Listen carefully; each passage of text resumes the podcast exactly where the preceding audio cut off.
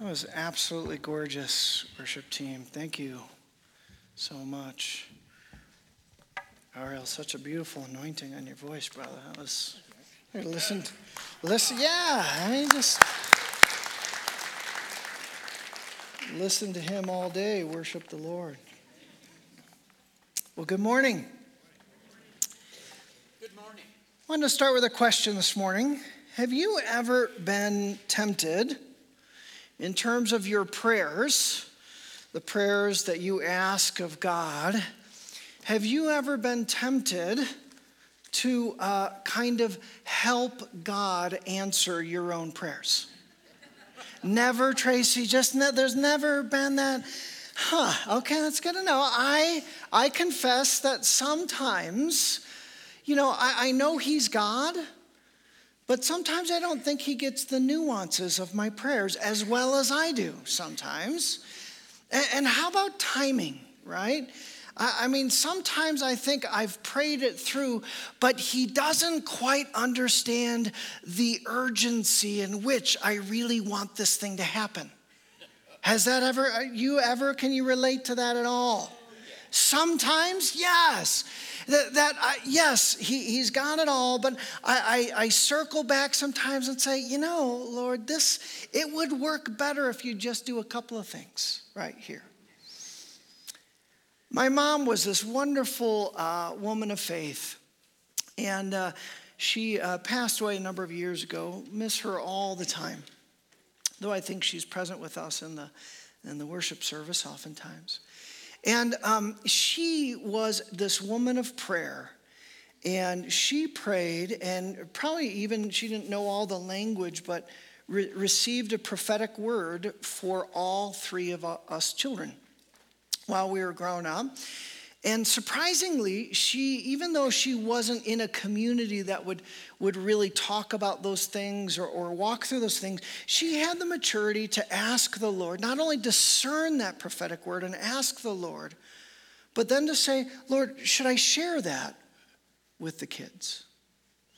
And in all three instances, he said, No, I, that's for you so that you can pray, but I don't want you to share those prophetic. She wrote them down, but then didn't share them, and, and that enabled her to pray more effectively for all of us. And, and eventually, she saw mostly all three of those uh, come to pass, but she didn't want to overly influence uh, us kids with, you know, she didn't want to say, God told me this about your life she wanted us, she knew that the discernment process, the walking was important and so forth. So the prophetic word for me is very interesting. It was really kind of a two part prophetic word. And the first part was I was when I was still young and I was in college and I wasn't even thinking about ministry at all.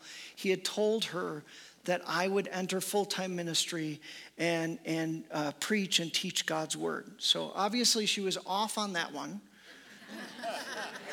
but the second part, there's still a chance that she's on. So, um, so that was the first part. The second part was um, the nature or quality of the ministry, an aspect of the ministry that I would uh, live out.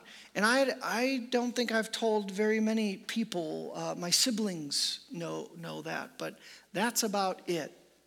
Um, and the nature in which she shared of the ministry is still unfulfilled. And I've been in full time ministry for over 25 years. It's like, God, what's. Uh, What's going on? I have huge temptation to help God along in the answer to what He said, what He directed, what seems from Him. And I think there's a huge temptation. Interesting that uh, Beth mentioned that gap. I think there's a few gaps that God leaves in the process of faith, in the walk of faith. He leaves some gaps because He knows that only faith will fill that gap. That if he if he rolled it out and it was easy and it says, here's what I'm gonna do, and then did it with no tension, no test, no wrestling, well, then it'd be rather easy, wouldn't it? The only problem is we wouldn't grow in our faith because it's in that gap that we grow. It's in that gap that there is this trial or test that God allows us to go through. And He wants us to press in and trust Him, even in the long haul. Some of you, probably many of you, are with me in this.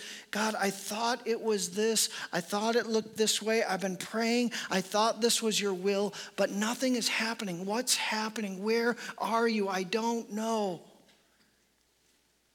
This morning, we're going to look at Sarai and Abram. Been following Abram.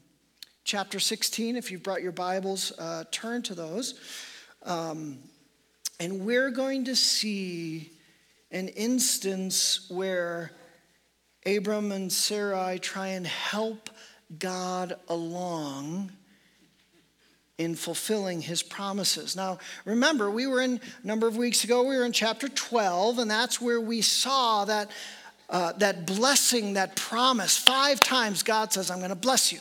I'm going to bless you. I'm going to bless you. You're going to be a great nation. You're going to have kids and as many as the sands on the seashore and stars in the sky and the promised land. You're going to be here. Go to this promised land. Trust me. And they go, this beautiful promise to Abram that will affect, affect us and foreshadow Jesus Christ and the blessing of the whole world right? And they, they go to the promised land. Then, last chapter, we saw they, they cut a covenant, they make a covenant, and, and God affirms these blessings of children and, his great nation, all that.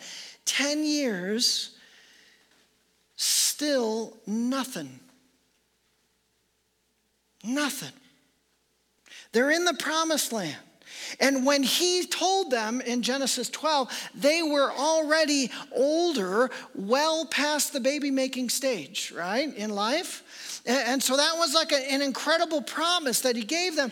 And then 10 years later, they're in the promised land. They've done what God has, has told them to do. Nothing. What do you do? Well, they're going to try and take matters into their own hands, which generally is not advisable when it comes to God. Before we uh, read Genesis 16, I want to give you, um, I, want, I felt led to just kind of pull back for just a moment. And I wanted to give you two promises, not in your outline. You might want to write these promises down. I, I think these, these two promises are core to life in God's kingdom. And these two promises are for you and for me. It doesn't matter who you are. But these two promises one is um, a promise from Jeremiah 29 13. God says, You will seek me and find me when you seek me with all your heart. He, he is promising a covenant relationship. He's saying, I am offering, just as we saw last week, the, uh, uh, this covenant, intimate relationship. He said, I am your sovereign. I am your portion. I am with you. He is offering that to each and every one of us that we can walk with Him in a personal relationship. All right, that's a promise. If you do not know Him yet, if you're not walking in a personal relationship with God, would you claim that promise for yourself? God, you said, if, if I seek you, seek you with all of my heart, I'll, I'll find you. W- would you claim that promise? Jeremiah 29 13. The second promise is this John 14 26. John 14 26. But the advocate, the counselor, the Holy Spirit, whom the Father will send in my name, Jesus is saying, will teach you all things and will remind you of everything I have said to you. That's a promise from Jesus. Our culture is very driven with a message that says it's your life, it's your dreams, it's a you directed life. Take hold of it. That is not a biblical message. God says, I have plans for you, each and every one of my children. And I want to share them. This promise, the Holy Spirit will teach you a few things, does the scripture say? All things. And I, have a, and I have a life in store for you that is more meaningful and more significant and more purposeful than you could ever knit together for yourself. There's a richness and a depth to the life I have for you. Would you ask the Spirit, the Spirit of Christ, and He will show you all things? It's a promise. We get to live and claim those two promises every day. If you're not, if you're still living a you directed life, I would encourage you to claim that second one. Say, Lord, I, I, want it to be your direction for my life. I want that good life. I want the abundant life, Jesus, that you talked about, that you promised for your followers. Would you teach me what that is? All right. Speaking of you direction, we're going to see the patriarchs, matriarch take matters into their own hands. Genesis chapter 16, verse 1 reads Now Sarai, Abram, Abram's wife, uh, had borne him no children. Remember, she'd been waiting 10 years since the promise, still nothing. But she had an Egyptian slave named Hagar. So she said to Abram, The Lord has kept me from having children. Go, sleep with my slave. Perhaps I can build a family through her. Abram said, Well, if you really insist, I, guess I'll. All it says is Abram agreed, the patriarch of our faith. I, I, wonder if he like tried to fake it for like five seconds. No, dear, I, okay, if it's, uh, we don't really have the details there, but that's all I'm going to say. I'm going to repress some other comments that have come to mind all week, and we'll just go on. Abram agreed. He acquiesces. Abram agreed to, to what Sarah said. So after Abram had been living in Canaan 10 years, Sarai, his wife, took her Egyptian slave Hagar and gave her to her husband to be his wife. He slept with Hagar, and she conceived. When she knew she was pregnant, she began to despise her mistress, show contempt for Sarai. Then Sarai said to Abram, You are responsible for the wrong I am suffering.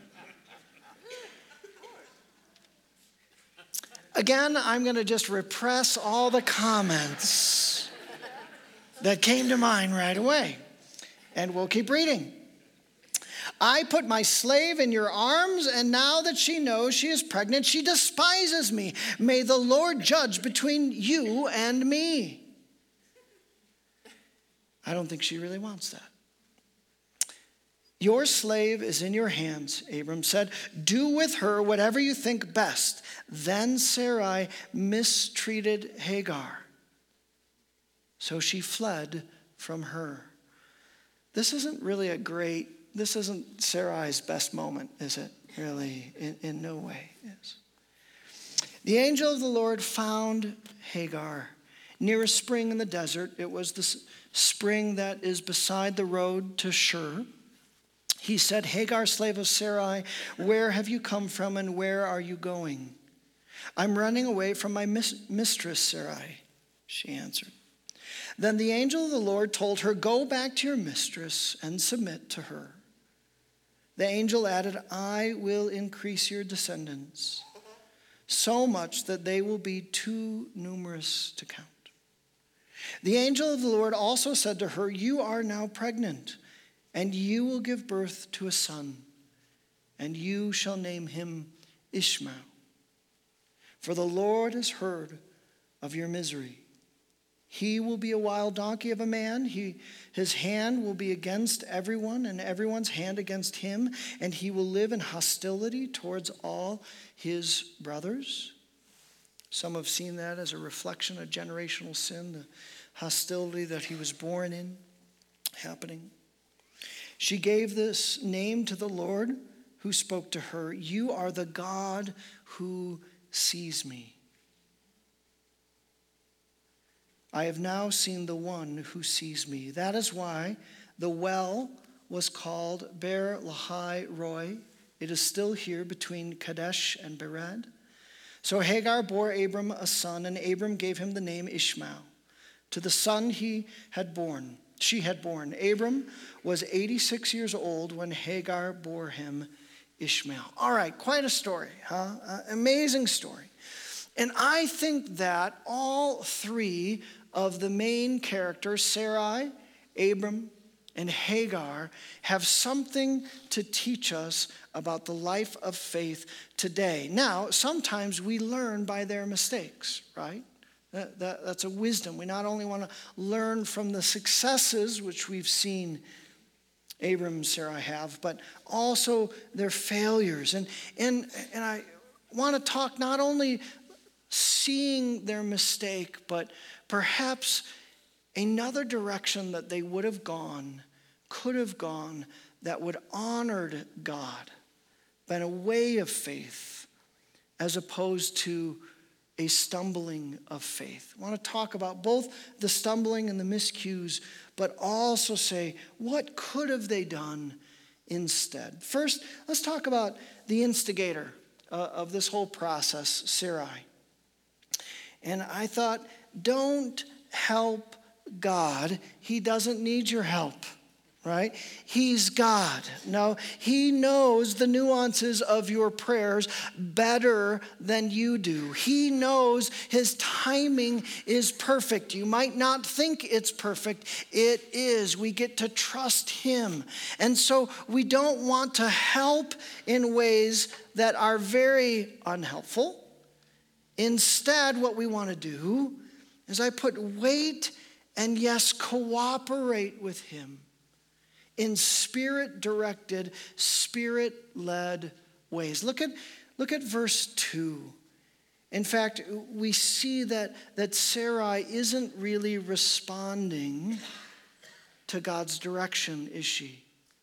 In fact, she says, The Lord has kept me from having children. This implies a profound doubt, a profound lack of faith.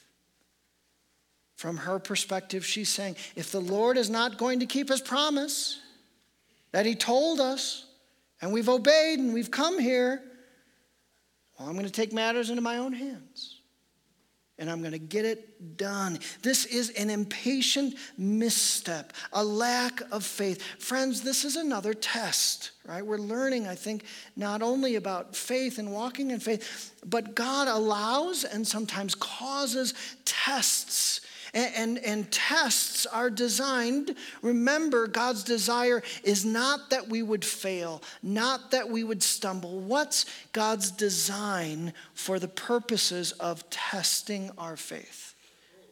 Growth, yes, yes. He is growing our faith. He's wanting to make us into the image, the lost and bro- broken, fallen from the image of His Son. He's saying, I want to grow your faith from the inside out. And sometimes He allows delays or unanswered prayers, and He allows how will they respond? He wants us to grow our faith. This is a test. I believe the 10 year 10 years is this he could have answered it right away. And he's testing he's, he's wanting them to turn and trust and grow in that relationship with him. And yet she fails the test. By the way a couple of weeks ago I, I talked to you of my ambition of making a super bowl dip that would test the integrity of my tortilla chip do you remember that analogy that I gave? Yes. So I did create a chicken, black bean, tomato, Velveeta cheese dip. Did you bring any? And I, I did not bring any. And I'm happy to say that the first tortilla chip, I, it, it broke right in half. Mission accomplished. It was the only satisfying aspect of my entire Super Bowl experience. All right. So it's a test. When we experience a test, he tests the integrity of our faith. Now, in slight defense of Sarai, this was a cultural practice. This was not odd, this was not different. This was a practice. They've actually found ancient marriage tablets that talk about when, when the, um, the patriarch, the male of the, the family that owns an estate, if he doesn't have kids, they oftentimes would find alternative ways to provide that. So she's pulling from her culture to try and you know, get Abram heritage to remove the shame uh, of not in their culture the shame of women was the highest if they didn't have kids but who knows kingdom life sometimes we are called to be countercultural if there's a cultural practice that is not consistent with the will of God, that's not consistent with the word of God, that's not consistent with the promise of what God is doing. He says, No, don't take your cues from culture. Take your cues from me. Trust and wait. She was not, especially because of uh, verse 2, she was not seeking God's counsel. She makes this decision based on doubt and frustration and impatience. Now, a significant challenge in the faith, I believe, is when God calls us to play a role. God calls us to cooperate with Him. The challenge is, is when is it cooperation? And when is it doing our own thing to help God out? That's the challenge, right? I believe in open and closed doors. I believe Scripture gives testimony to that.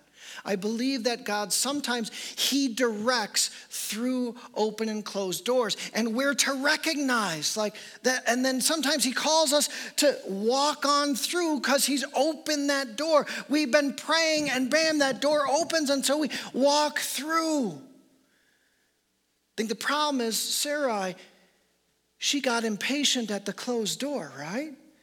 So what does she do?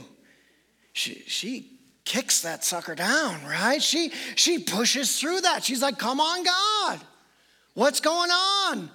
And I think that is the temptation that we have. Here's the, here's the kicker, here's the deal.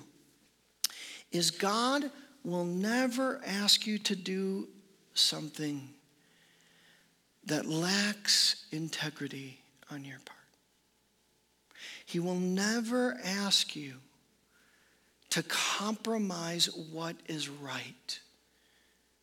He will never ask you to do something. Think how hurtful this was to Hagar, right?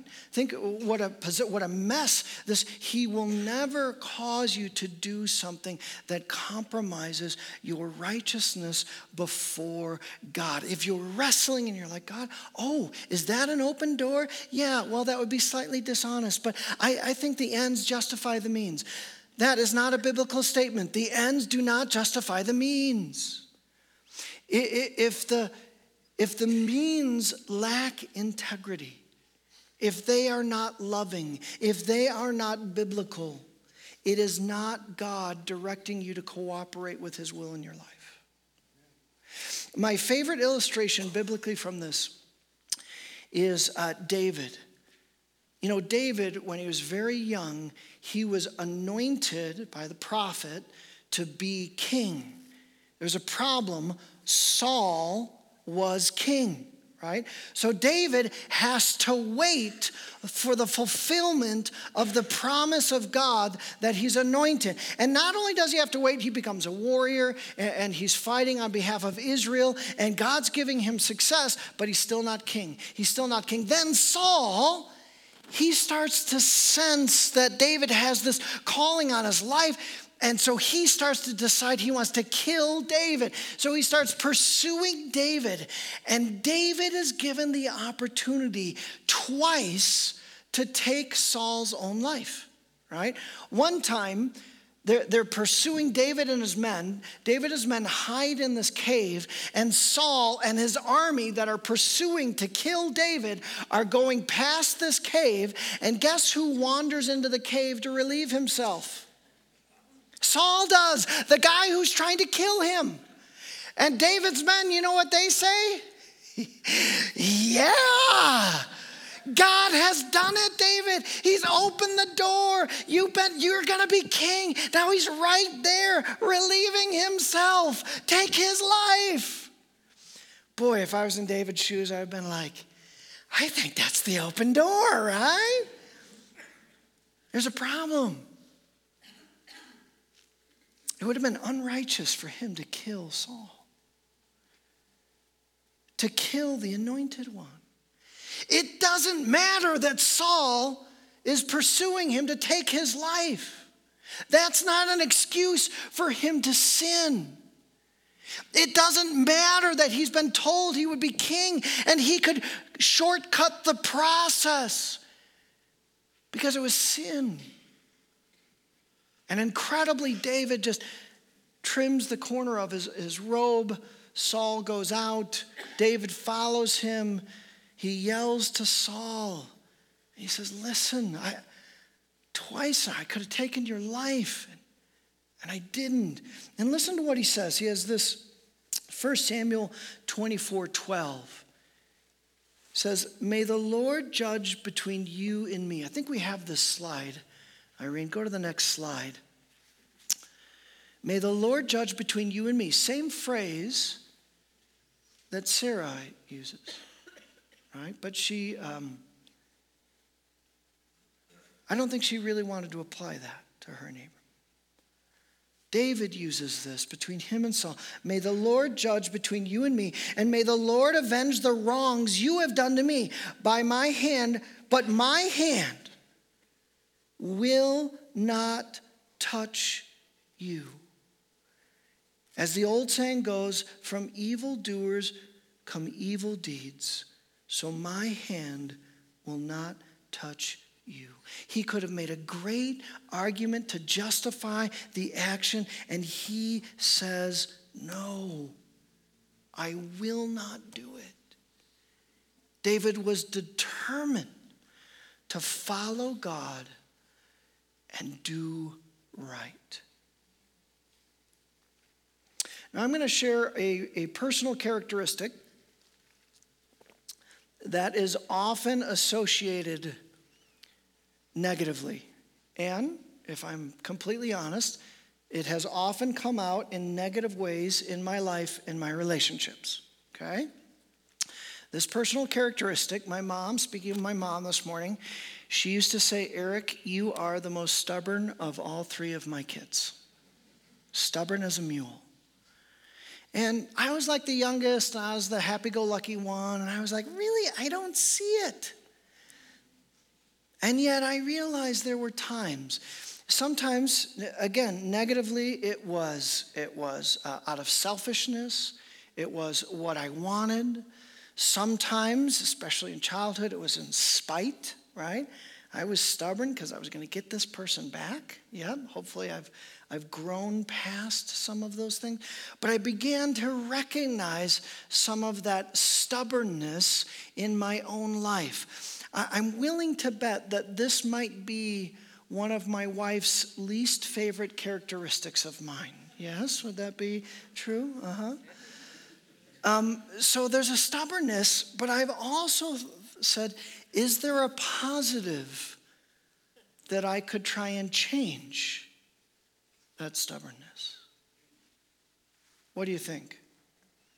My wife's pretty sure no, that is not a positive in any circumstance. What if I were able to take that and become stubborn for righteousness? Stubborn for the things of God stubborn for what he is doing. You know, one of the reasons that's so disappointing with, with Abram is just Abram seems so weak, right? I mean, I know he's the father of our faith, but it's right here. He's, he's weak, right? He, I mean, it would have been so much, rather than, and it all says, Abram agreed, but that's it. Sounds good to me. You want me to sleep with your Egyptian slave girl? Hmm, okay, all right, I, am down. Right? I, I mean, just, he just agrees. I mean, where was that sense of David going, no, that's not right. That, that's compromise, right? Where is that sense? And then also when, again, when, when Sarai is, is saying, look at this is your fault, and, and then he goes, okay, do with Hagar whatever you want. Isn't that weak? Right? Would have been great if he said, no, that, wait, wait, wait, wait. This is not right. This isn't a way of faith. I would love personally to be stubborn for righteousness rather than out of selfishness. I would love to say, no, I, you know, even though it doesn't make sense to me, even though God is delaying, even though I don't know why I've prayed this prayer again and again and again, and it seems like in God's will, oh, well, I could, I could just cut this little corner and it would help God out. I would love to be stubborn like David was and say, no, that, that's not the way of God. And I, I don't know how it's going to work out, and maybe this is a missed door, but, but I am going to go down in righteousness. I am not going down cutting corners. Abram, he, he fails the test. And, and by the way, in the kingdom of God, this is really important we don't get to pass the buck for our personal sin. We don't get to stand. I, I don't think that when, when Abram stood before God, he got to say, Well, I know the Hagar deal, yeah, but I mean, Sarai was really upset about this. So I said, Okay. I, I don't think we get to do that. I don't think we get to say, Well, you know, he, there was great pressure with all my friends were were really weighing in. So I, I acquiesced and I said, okay. I don't know if some of you saw uh, the news article from this year's NFL season. It was from New York. And uh, there was a, his name was Christopher Grayshock. And uh, it was the night that it was during the regular season, and the Bills, who weren't very good, humiliated the New York Jets 41 to 10. And, uh, and so uh, Christopher Greyshock in New York, he, he got into a uh, drunk driving accident. And so he got in the accident, the, the police pulled him out, and they said, they wrote, wrote in the report, staggering and swaying, unable to walk straight, and in danger of falling onto the highway. They gave him the sobriety test, and, and he couldn't make it. And then in the report, it was what was Grayshock's excuse for drinking. During the field sobriety test, he was quoted as saying, I drunk too much because the New York Jets suck.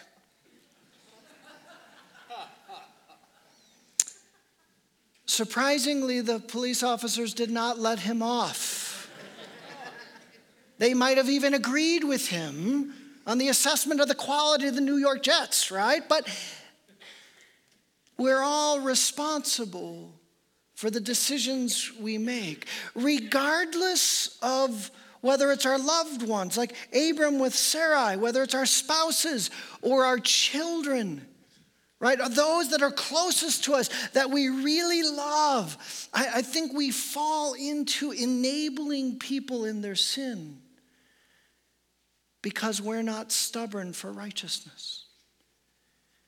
Because we say, well, okay, if you, if you really feel that strongly about it, normally I, I, I wouldn't do that, but. No, I, I think in the kingdom of God, I, I believe wholeheartedly in the kingdom of God, That God does not discount sin because of circumstance or people's influence. No matter how close we are, no matter how much we love them, He's calling us to live in righteousness. He's calling us sometimes to, to speak the hard word, sometimes to say, I know this is going to cause great hardship in our relationship, but I cannot do that. I cannot do that. You understand? He, he calls us to, to stand for righteousness regardless of the pressure that is put on us. I would have loved it if Abram would have said, Honey, I love you. And I know it's hard, and I don't get it either. And I know it's been a long time, and I know the promises seem, seem unbelievable at this point, but, but we can't compromise. We got to stay true. We, we got to live the right way. We've got, I, I know I don't get it either, but let's do good. Let's do right. Life would not have gone well for Abram if he did that. I'm sure it would have been a struggle, but worth it. Because the seeds we sow come to fruition all the time. And these seeds have come to fruition. There's a neat words from Paul to Timothy. You know, Paul wrote 1st and 2nd Timothy, He's encouraging Timothy in the faith. He's writing to him. And I love how the message puts, uh, puts this. So I, I put it in your outline. I have it up there in, in message form. This is 1 Timothy 6 11 and 12. He says, But you, Timothy, man of God, run for your life from all these things. He's been talking about unrighteousness. He's been talking about the, the pressures of ministry and all that. He's saying, run from all of that and instead pursue a righteous life. I love that. Pay attention to the words, the, the verbs in, in Paul's words. Pursue a righteous life, a life of wonder, of faith, of love, of steadfastness, of, of courtesy. Run hard and fast in the faith. Seize the eternal life, the life you were called to, the life you so fervently embraced in the, in the presence of so many witnesses. Don't you love the verbs there? Don't you love how, how he's not saying, just wait around and, and you know, talk. No, no, no. He's saying, go after, embrace the life that God has for you. So I think if we're running after the life God has for us, when the temptation comes to compromise, we'll say, boy, that would be a misdirection. That would be off the path. That no, that does not sound right. I'm too busy running after the life God has, and I know it's a life of righteousness and integrity. We hear those words and run after all that He has for us. You know, when people treat me badly, when, when people act poorly towards me, do you know what my, my temptation, how to respond is? Yeah. Treat them bad, right back. Yes? Yeah.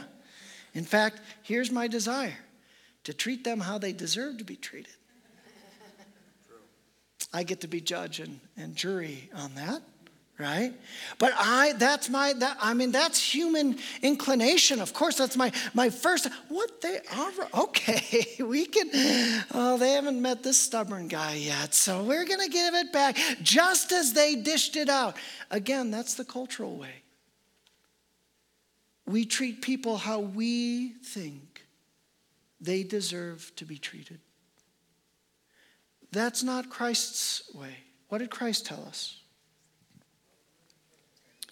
Actually, a couple of ways. First is, as Father has loved you, so love one another.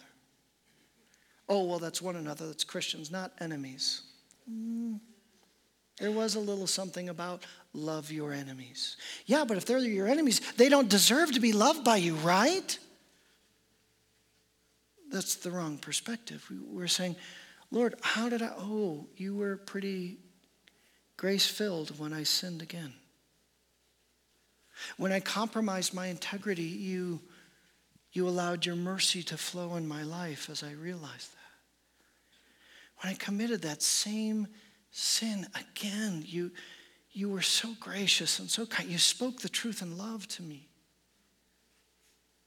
God says that's how you treat others. That's the key kingdom principle. Some of you remember the, uh, um, uh, the movie Man on Fire, where, where Denzel Washington is getting ready to, to explode the enemies. And this little Catholic couple man says, The church says to forgive. And Denzel says, Forgiveness is between them and God. My job is to arrange the meeting. I don't think that was a God given assignment on Denzel's part. Right? Okay.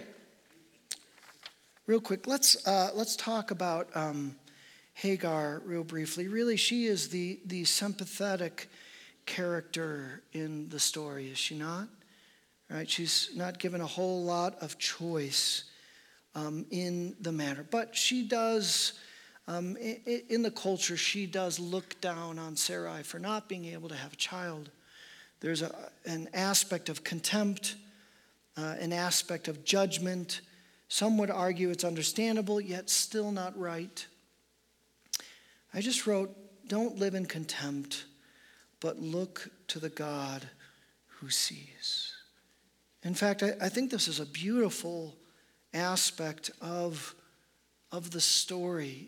If you think of the grand scheme of things, that God is working salvation through the life of Abram right? This is a, the grand story he's working. And you've got Hagar, who's, uh, uh, she's foreign born. She's a slave. In terms of the societal norms, she is the bottom rung. And she gets worked over and she's crying and she flees. And somehow, we don't know the level of faith or where she was or what she understood about God. Somehow she knows enough to cry out to the God of Abram and Sarai, despite that she's fleeing probably towards Egypt, her home, hometown. And God, even though He is working the grand narrative, even though He's working with Abram and Sarai, He is mindful of this Egyptian slave girl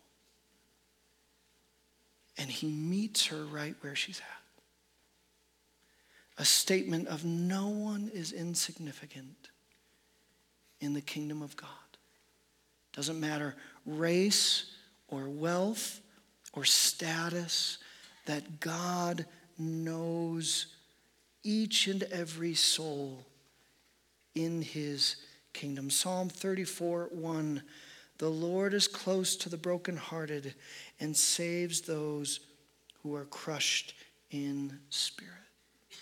This beautiful aspect of God. Some would argue that this is a pre incarnational experience of Christ. You could translate rather than angel, messenger, and Jesus comes in the Old Testament, or that the angel was a representative. But regardless, the Lord comes to Hagar and says, I hear you. I love you. And then speaks promise into her life.